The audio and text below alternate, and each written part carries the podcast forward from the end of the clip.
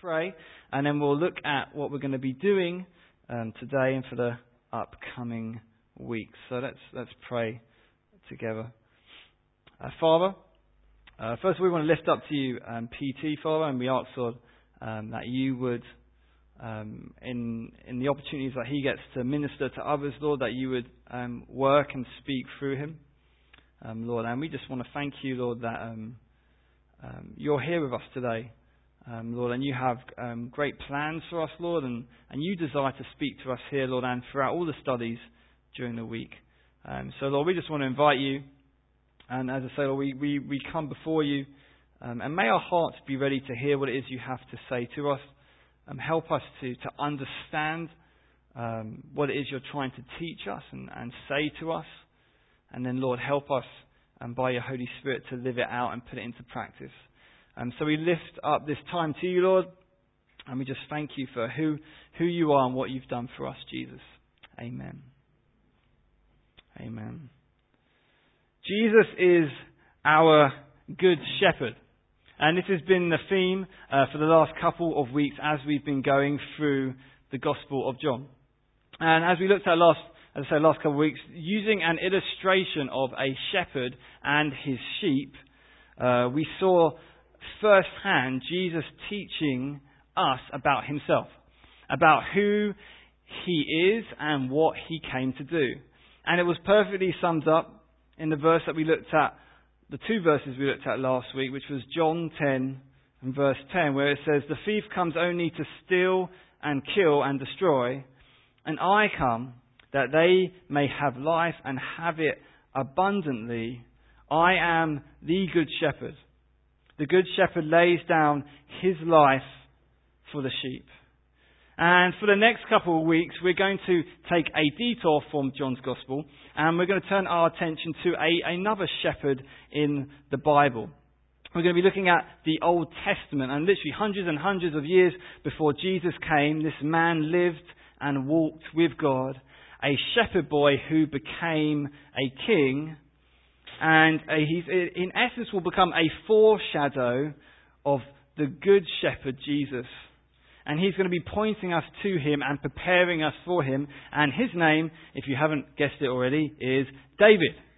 Uh, and, and even those who haven't been raised in the church or know anything about Christianity have most likely heard of him. He is perhaps uh, no, best known for defeating the giant of a man named Goliath. Um, and but despite all of the things that David uh, accomplishes, um, all of the battles, all of the victories that he, he wins, it is his character that the Bible repeatedly highlights.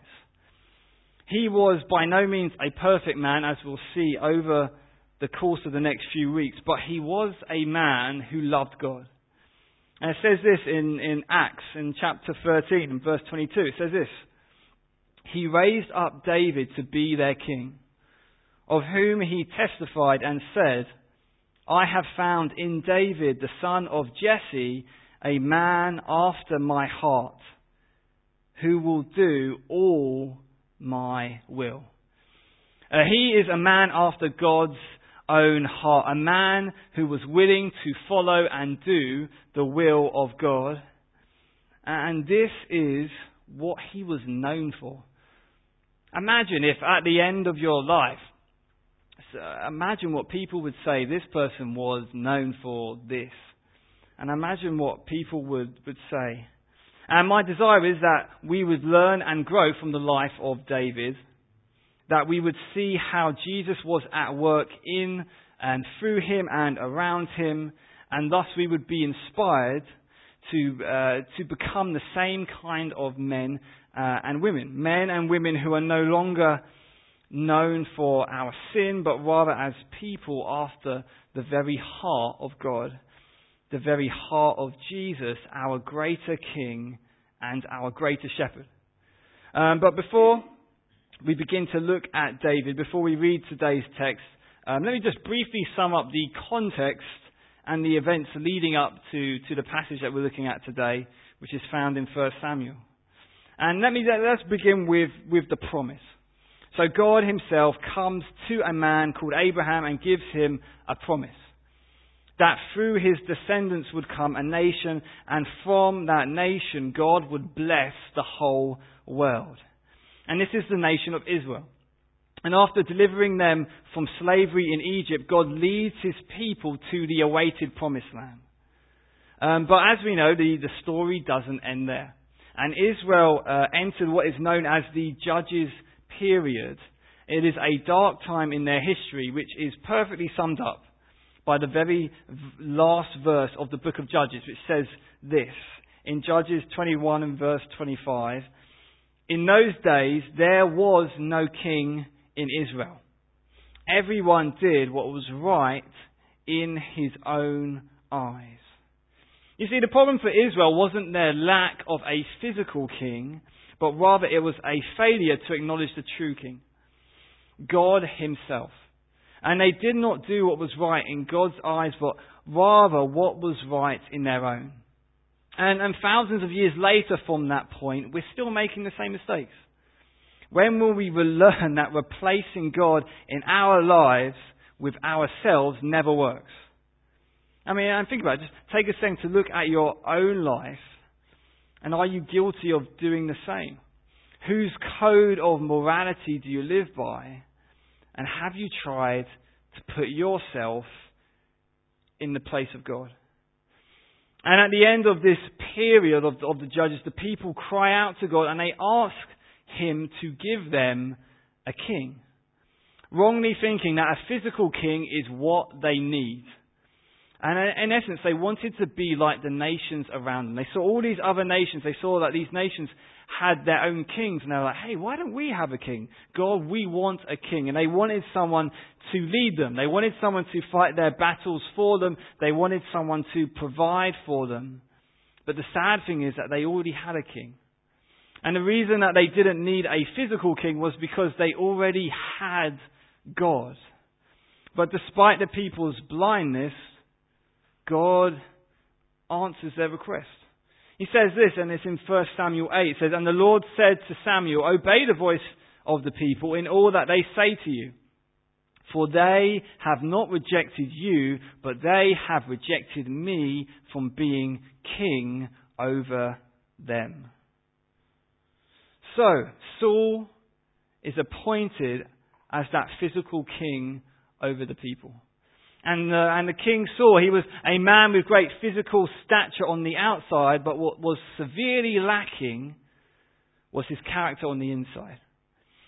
You see, although David had a full heart for God, Saul did not. And as you see Saul's story, Saul descends into sin. He repeatedly disobeys God and ultimately rejects God and his word. And as a result, God sends the prophet Samuel. He sends Samuel to Saul, the man who originally anointed Saul, the man who originally invested in Saul, and he says, essentially says to Samuel, Samuel, I need you to essentially hand in Saul's P45. Essentially, you need to tell Saul, I'm taking away his throne. And, and, and the consequences of Saul's actions was the removal of his crown. God says that, uh, essentially, God comes and he says that I'm taking the throne away from you and I'm going to give it to a better man. And unfortunately, Saul won't go without a fight. And he will spend the rest of his life trying to hold on to what the Lord has already promised to take away. And before the announcement of his dethroning and then his eventual death years later, for Saul, many events are going to take place in between. Uh, and one of the first events that we're going to see is the anointing of a new king, and that's what we're going to look at today. So if you've got a Bible with you, could you please turn to 1 Samuel and chapter 16. So 1 Samuel and chapter 16, and we'll just read through the text together as we begin.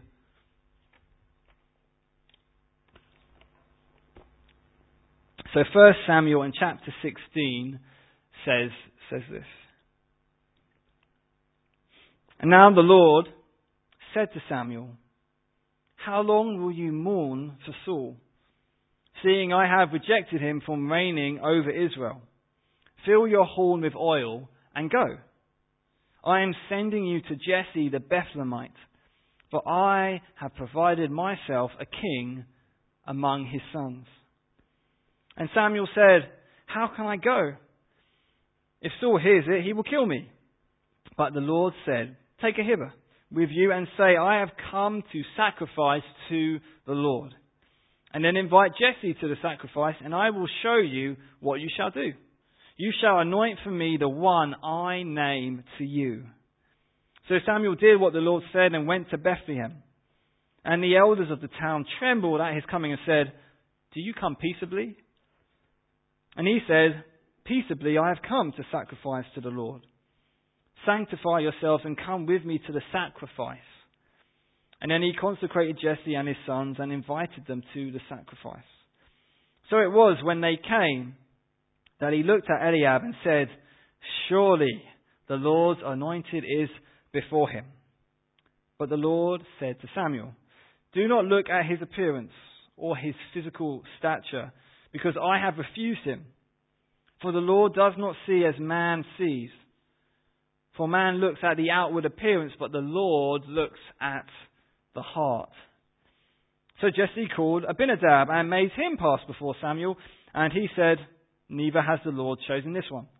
And then Jesse made Shammah pass by, and he said, Neither has the Lord chosen this one.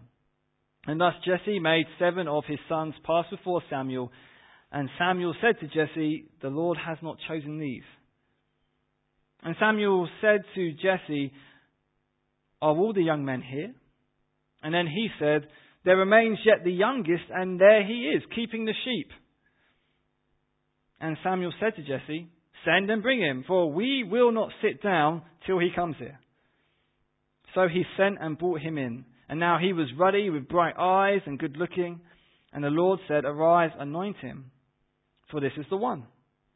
And then Samuel took the horn of oil and anointed him in the midst of his brothers. And the Spirit of the Lord came upon David from that day forward. So Samuel rose and went to Ramah. Our chapter begins with God speaking to Samuel after his confrontation with Saul.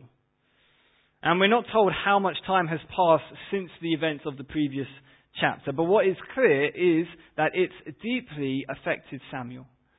And to the point that God has to challenge him in love for the sake of Samuel and the people that he's called to serve.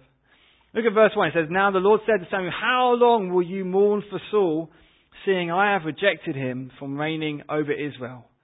Fill your horn with oil and go. I am sending you to Jesse the Bethlehemite for I have provided myself a king among his sons. And at first glance, God's questioning of Samuel can seem quite harsh. But if you kind of look a bit deeper, you begin to see that the truth is far, far greater. So first thing to realize that there is, there's no one hurting more in this situation than God himself. He is the one who has been most offended. He's the one who's been most sinned against.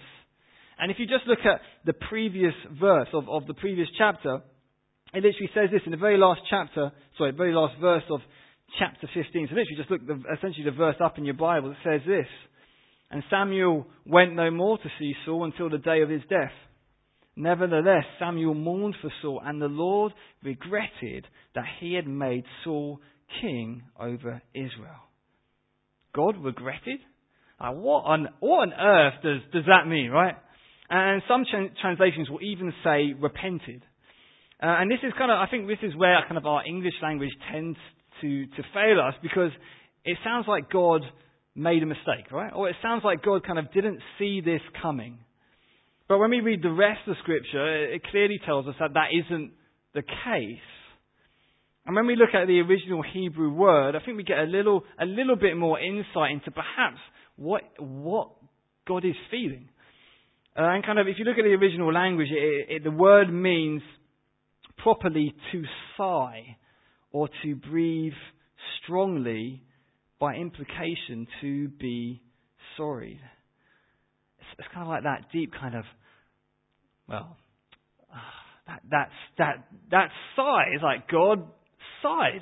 And, um, and it's hard to get our minds around, but let me try and explain it the best way I can, from what I can see. It clearly appears that God is deeply grieved, and the reason that he is grieved is because he cares about Saul. And God, despite knowing that Saul would fall, despite knowing that he would, God would himself experience grief, still allows it to happen. He still allows the events to play out because it's all in accordance to his greater plan. This man's failings will not stop the purposes of God. And this is something that he needs to remind Samuel, and it's also something that God needs to remind us is that the failings of this man will not stop the purposes of God. And the same is true in our own lives. The failings of people will not stop the purposes of God. And this is what I think God is trying to teach Samuel. Firstly, that there is a time to mourn. It is right to mourn and grieve when people we care for and have invested in fall and fail. And we're not called to, uh, to minimize people's sin or to excuse people's sin, but rather we're called to see it for what it truly is. Sin is the rejection of God and His Word. Uh, and this could be, it could be a friend of ours who was following Christ but has now fallen back into a lifestyle of sin. Or maybe it's a mentor that we looked up to, who we were influenced by, fails to live up to the standard that they teach. Or it could be your favorite pastor or Bible teacher who you watch online who has fallen. And no matter what different scenario we find ourselves in, when they fall, we will naturally feel hurt. But the danger that we often fall into is we allow it to affect our walk with Christ and our service to others. And we see this in the case of Samuel. It appears his grief has gotten to the point that it is stopping him from fulfilling his call from investing and ministering to others. And essentially, God has to shake him out of it. God doesn't want this to stop Samuel from his ministry, from his call, and likewise, God doesn't want the fall of those we know to stop us from following him and loving others. And when a Christian or someone who claims to be a Christian falls, don't let it stop you from loving Jesus and from loving others for Samuel, God had a young man in need of Saul's investment. And imagine who has the Lord got in store for you that he also wants you to invest in. It says this in the next two verses, verses 2 to 3 of, um, of chapter 16. And Samuel said, How can I go? If, Saul's, if Saul hears it, he will kill me. But the Lord said, Take a hither with you and say, I have come to sacrifice to the Lord, and then invite Jesse to the sacrifice, and I will show you what you shall do. You shall anoint for me the one I name to you. Now, you've got to love Samuel's response to God's request. Essentially, he says, um, I'm not too sure if you're clued up on the situation, Lord, but things between me and Saul uh, didn't exactly end on good terms. And we, and we all do it, right? We all try to explain to God um, our objections and our reasons why we can't do what He told us to do. And when God already knows, right? It's not like God was going to turn around to Samuel and be like, oh, dang it, man. I totally didn't think of that. You're right, Samuel. It's right. Okay, just forget about it. You just stay at home and you leave this with me. God doesn't say that because God already knows the difficulties and the dangers of what He's asking the Samuel to do. And the call of God at times will be dangerous and difficult. And Samuel has reasons, Samuel has genuine reasons to be in fear of his life. Saul is unwilling to let go of the throne. And if he finds out that Samuel's about trying to establish a new king, I mean, he's, he's going to do what any other natural king would do, which would be to take him out. But our God who, who calls is also the one who promises and, and provides. And he promises to be with him and he promises to provide. Uh, he essentially says, It's okay, Samuel, I've got a plan. Trust me. And it seems what God says is enough for Samuel, but is it enough for us? When he calls us to step out, will we trust him? And I don't know what that, that could be a, a, a huge amount of different scenarios and different things that God could be asking us to do. Maybe it's having that difficult conversation with someone you've been putting it off for, for far too long. Maybe it's stepping out and trying something new. Maybe it's stepping out and investing in this person or trying to tell someone about Jesus. Maybe it's moving to a new location that He's calling you to. Maybe it's leading you to a new occupation, wherever He's calling you to, to go or where He's calling you to go. If it truly is God calling you, and that's the most important thing, is it, is it truly God calling you? And if it is, will you then be obedient to follow? And it says this in the next few verses, verse 4 to 5. So Samuel did what the Lord said and went to Bethlehem. And the elders of the town trembled at his coming and said, Do you come peaceably? And he said, Peaceably I have come to sacrifice to the Lord. So sanctify yourselves and come with me to sacrifice. And then he consecrated Jesse and his sons and invited them to the sacrifice. Samuel acts in obedience even though he doesn't have all the details.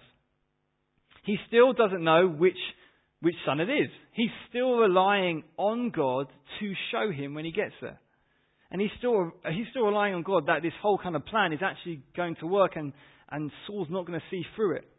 He's still relying on God. And it is an example of the truth that obedience will often come or be required of us before understanding often with, with God that obedience will often come before understanding. God will often call us to trust Him even when we don't understand. And uh, the most kind of famous proverb which comes to mind when we think about that is Proverbs 3, 5 to 6, where he says, Trust in the Lord with all your heart. Do not lean on your own understanding, and in all your ways acknowledge Him, and He will make your path. So He will make straight your paths. This ultimately comes down to an issue of the heart and who will you trust? Will you trust God and His Word or will you trust yourself? And do you notice in that proverb that it is the trusting of God that comes first and then His dire- direction and leading? Him making our paths straight comes as a direct result of us trusting and acknowledging Him. So, are, are we doing that? Trust in God is not merely developed in one time big life decision moments, but rather it is developed by a daily relationship with Him. We develop that trust of God daily. We do it now. We walk with Him now so that when the big life choices do come along, we already have that relationship with Him. We're already following Him. We're already listening to Him. As opposed to what we tend to do is we put God on hold, and then when we need to make a big decision, we're like, hey, God, okay, now I need your help. Now I need to know what you're saying.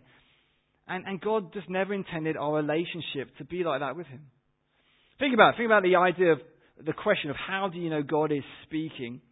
And this is my suggestion, kind of in falling in line with that, that we it is by knowing His voice, and, and knowing His voice comes by spending time with Him. And I think about Samuel, the guy we're talking about now, this prophet. Samuel, the first time that God spoke to him as a young boy, he didn't even realize it was God. Right? He thought it was the priest Eli calling him. And may I suggest that could it be that he didn't know the voice of God because he didn't have a personal relationship with him? And what we find is that from that point forward, Samuel spent the remainder of his life listening and speaking with God. And can the same be said of us?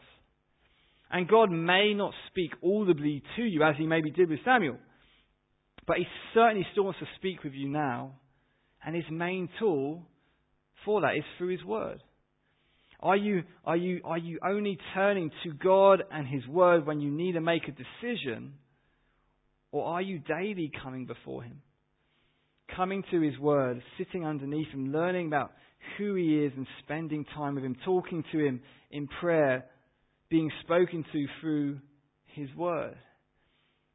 Is there that daily walk and relationship with Him? Verse 6, the next verse says this So it was when they came that he took Eliab and said, Surely the Lord's anointed is before him. Okay, so the first son is brought forward. And Samuel simply looking at his exterior, he thinks he's the guy. And what from their outward appearance makes somebody look like they're king material? I'm guessing he would, this is my opinion, I'm guessing he would be, would have been tall, strong, well built, maybe athletic. I reckon he's a guy who looks like he can handle himself in a fight. I'm pretty sure he had a beard as well. Definitely had a beard. But whatever he, whatever Samuel saw, whatever he saw in this guy, just in the outward appearance, Samuel was convinced. Hey, this is, this is the guy. Surely this is the guy I'm meant to anoint. But he was completely wrong. And the Lord says this in the next verse, verse 7. But the Lord said to Samuel, Do not look at his appearance or at his physical stature, because I have refused him. For the Lord does not see as man sees, for man looks at the outward appearance, but the Lord looks at the heart. God is not like you and me, He is different. And God does not see things the way that we do. He has a different vision. He has a greater vision, and we, we see the exterior, but He sees the heart.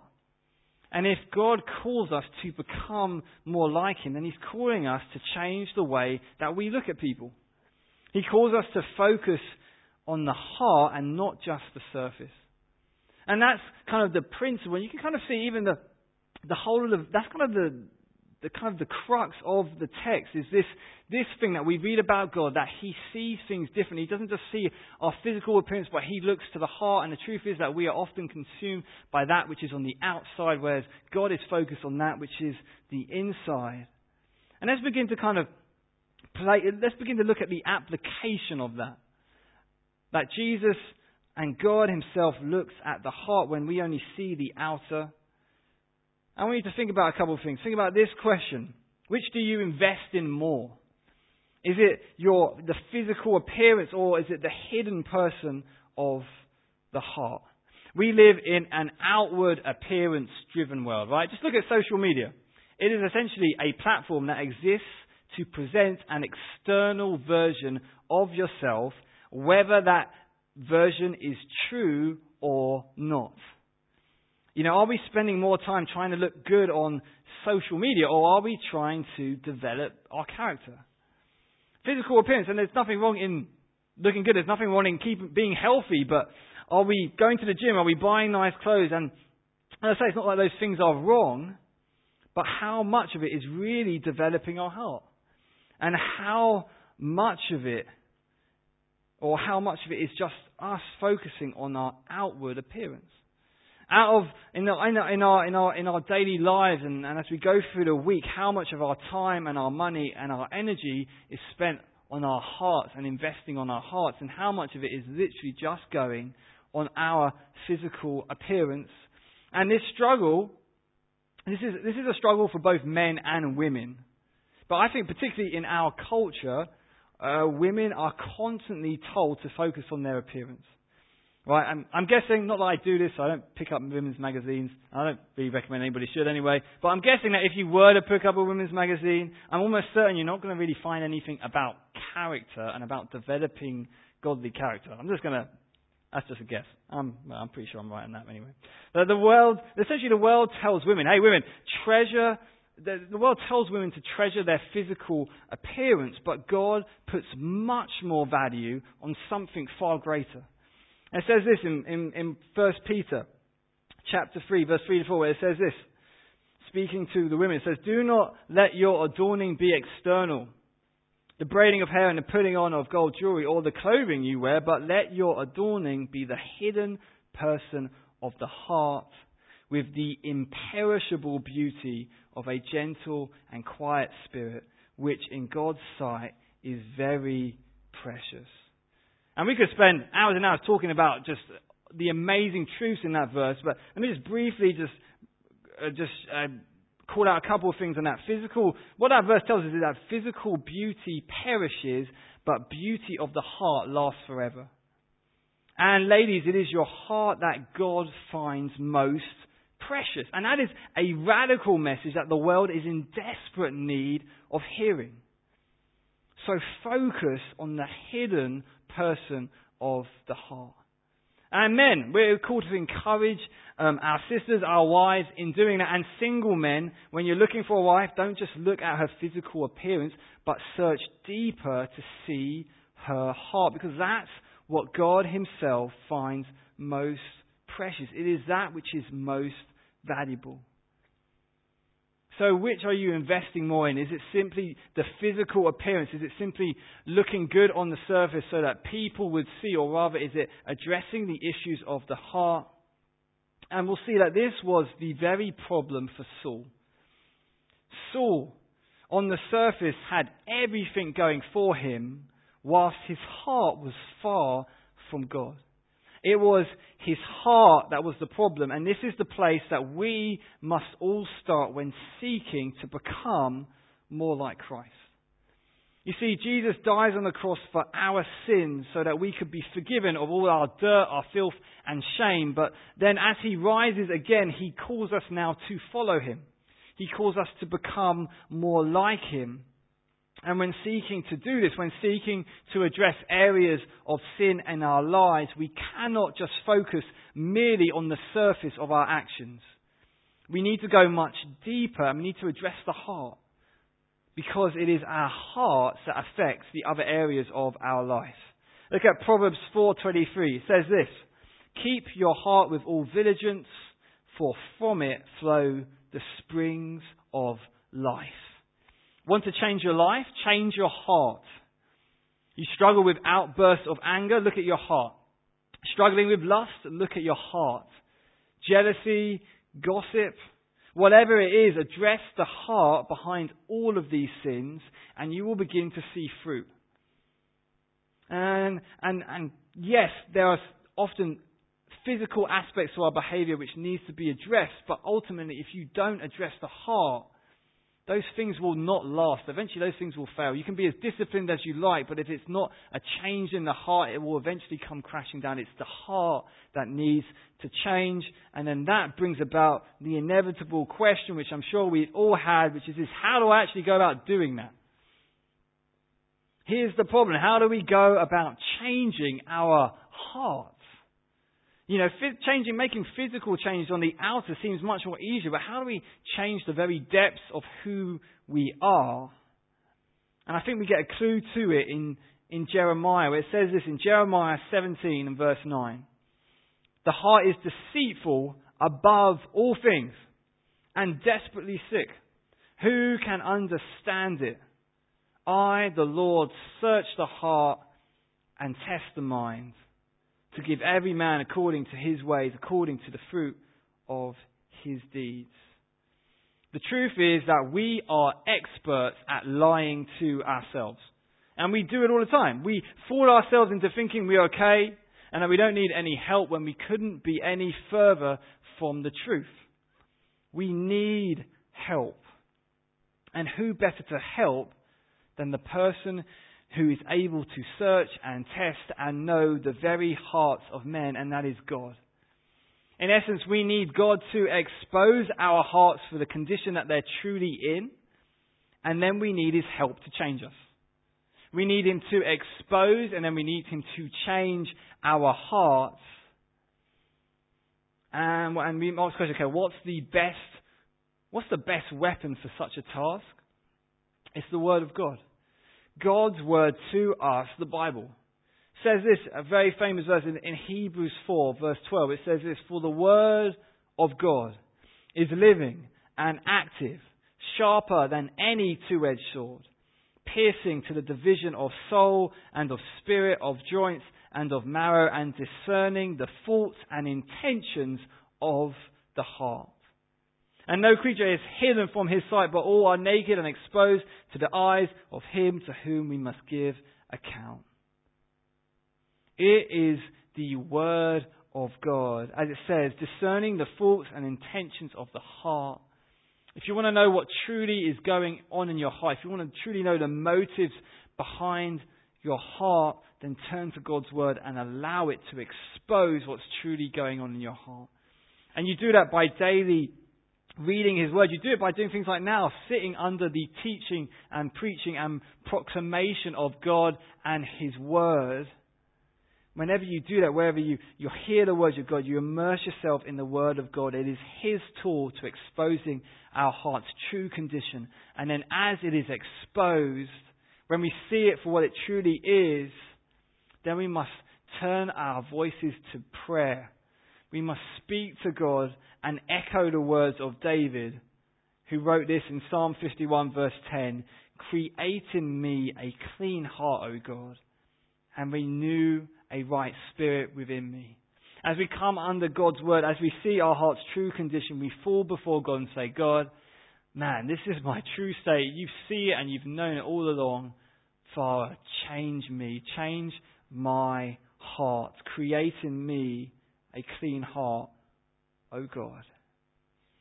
Back to our text in Samuel, verse 8. It continues. So Jesse called Abinadab and made him pass before Samuel, and he said, Neither has the Lord chosen this one. And then Jesse made Shammah pass by, and he said, Neither has the Lord chosen this one. And then Jesse made seven of his sons pass before Samuel, and Samuel said to Jesse, The Lord has not chosen these. None of the seven sons brought before him make the cut. And I wonder what is going through Samuel's mind. One after another as God rejects each son. One is like this thinking, maybe, okay, this guy, surely not, this is a guy? No. And the next guy comes along, it's like, this guy? No. And then it goes on and on and on until those sons have all gone by, and Samuel says this to Jesse, where he says this in verse 11 Are all the young men here? And then he said, There remains yet the youngest, and there he is, keeping the sheep. And Samuel said to Jesse, Send and bring him, for we will not sit down till he comes here. And so he sent and brought him in. And now he was ruddy, with bright eyes, and good looking. And the Lord said, Arise anoint him, for this is the one. The son they least expected was the one that God chose. And why? Because when all the people saw was a teenage shepherd boy, God saw his heart. God saw the heart of a king. God saw a heart that was after God, that was after God's own heart. Verse 13, and Samuel took the horn of oil and anointed him in the midst of his brothers. Now that must have been, uh, I know, right? I mean, we all got, well, for those of us who all have siblings, I'm pretty sure if we saw our younger sibling anointed as king instead of us, yeah, we wouldn't be too happy about that. I definitely know I wouldn't be. Anyway, when this is happening, all the brothers are watching. He's anointed as king. And at that point says this, and the Spirit of the Lord came upon David from that day forward. So Samuel arose and went to Ramah. As he is anointed, the Holy Spirit rushes upon him. And it is through the power of the Holy Spirit that David will be able to accomplish the call set before him. And it is that same Holy Spirit who lives inside all those who have accepted Jesus Christ as their Saviour and Lord.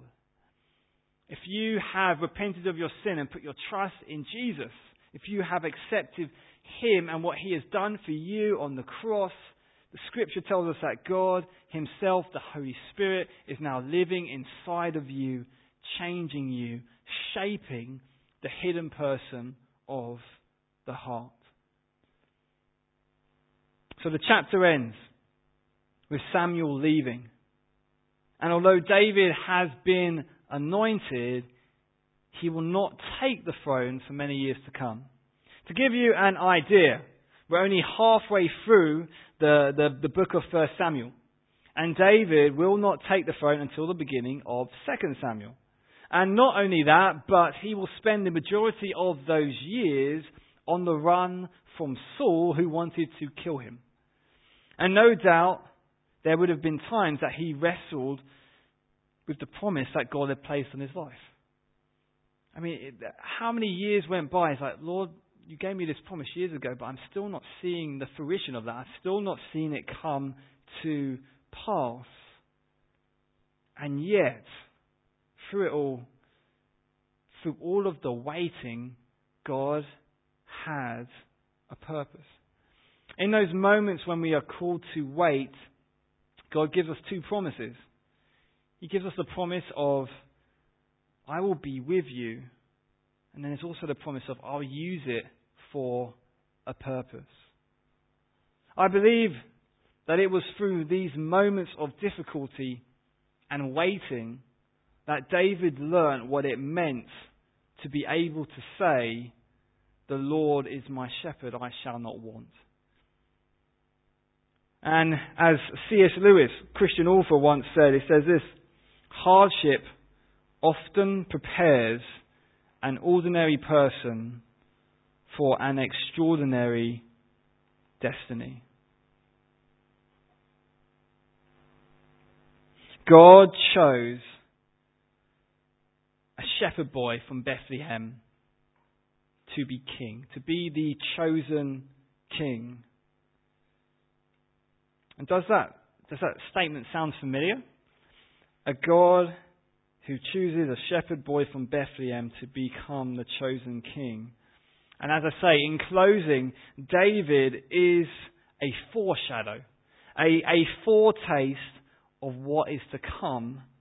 In essence, he's like a big signpost pointing us to a greater shepherd yet to come, to a greater king yet to come. His name is Jesus. As we read right at the beginning, the thief comes only to steal and kill and destroy, and I came that, may, that they may have life and have it abundantly. I am the good shepherd. The good shepherd lays down his life for the sheep. Jesus, our good shepherd, came to give us abundance of life. So Jesus, you, you want to know the reason why did Jesus came? It's summed up in that verse. And if you could even ask people, or if people ever come to you, like, why, why did this Jesus come? Why did he come? He came to give us life. And not just life, but abundant life. A life in all of its fullness, life in all of its abundance. And then we wonder why life isn't working out for us when we completely disregard Him and we completely turn our back on Him. But Jesus, I would say, Jesus came to give us abundance of life, and this is all possible through the cross. Jesus laid down His life for us so that by faith we could receive life. At the cross, Jesus dies in our place, taking the punishment that we deserve so that we could be forgiven and so that we could be given life. This is the story of David. And like this story, like all the other stories in the Bible, it is ultimately pointing us to Jesus because it's all about Him. He came to give us life, and the question is have you accepted that gift of life for yourself? And the way you do that is simply by coming to Jesus, saying, Jesus, Jesus, hey, I agree with you, I'm a sinner. I've fallen short of your standard. And forgive me, Lord. I want to accept what you've done on the cross for me. I want to put my faith and trust in you and receive the life that you promised, to receive the life that you gave to me. So, in closing, as I say, when you think of David, I want you, as you look at David, to then look at the greater David to come. It says this in, in, in um, and I love this book. It's actually a kid's book. It's called the Jesus Storybook Bible, and we sometimes use it in kids' ministry because it's a great book, and it really outlines the main theme of God's Word. And in this book, the author says this that God chose David to be king because God was getting his people ready for an even greater king who was coming.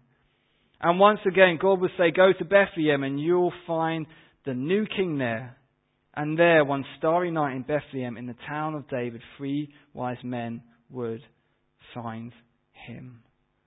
David is pointing us to our ultimate king and our ultimate shepherd, Jesus Christ, who would lay down his life for us so that we would receive life.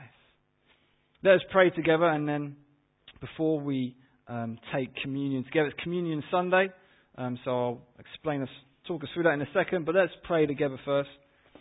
Um, Father, I want to thank you that you are our good shepherd and you are our King, Father. And um, Lord, I want to thank you that you came to give us life. And this is my prayer, Lord. My prayer, Father, is that we would seek to be like you, that we would seek to be people who look at the heart as opposed to the exterior. Lord, enable us and, and challenge us to, to invest in our heart and the hearts of other people as opposed to simply investing in the physical appearance. Lord, I pray, Lord, that you would change our hearts, that we would become men like David and not become men like Saul. And Lord, we will ultimately want to thank you that you are our greater David, you are our greater King, you are our greater shepherd who came to, to earth, who died on a cross for our sin so that we could be forgiven and so that we could receive life. So, Father, as we now take communion, Lord, I pray, Lord, that you would bless and remind us of what these symbols mean, Jesus, as we now take them together. In your name we pray. Amen.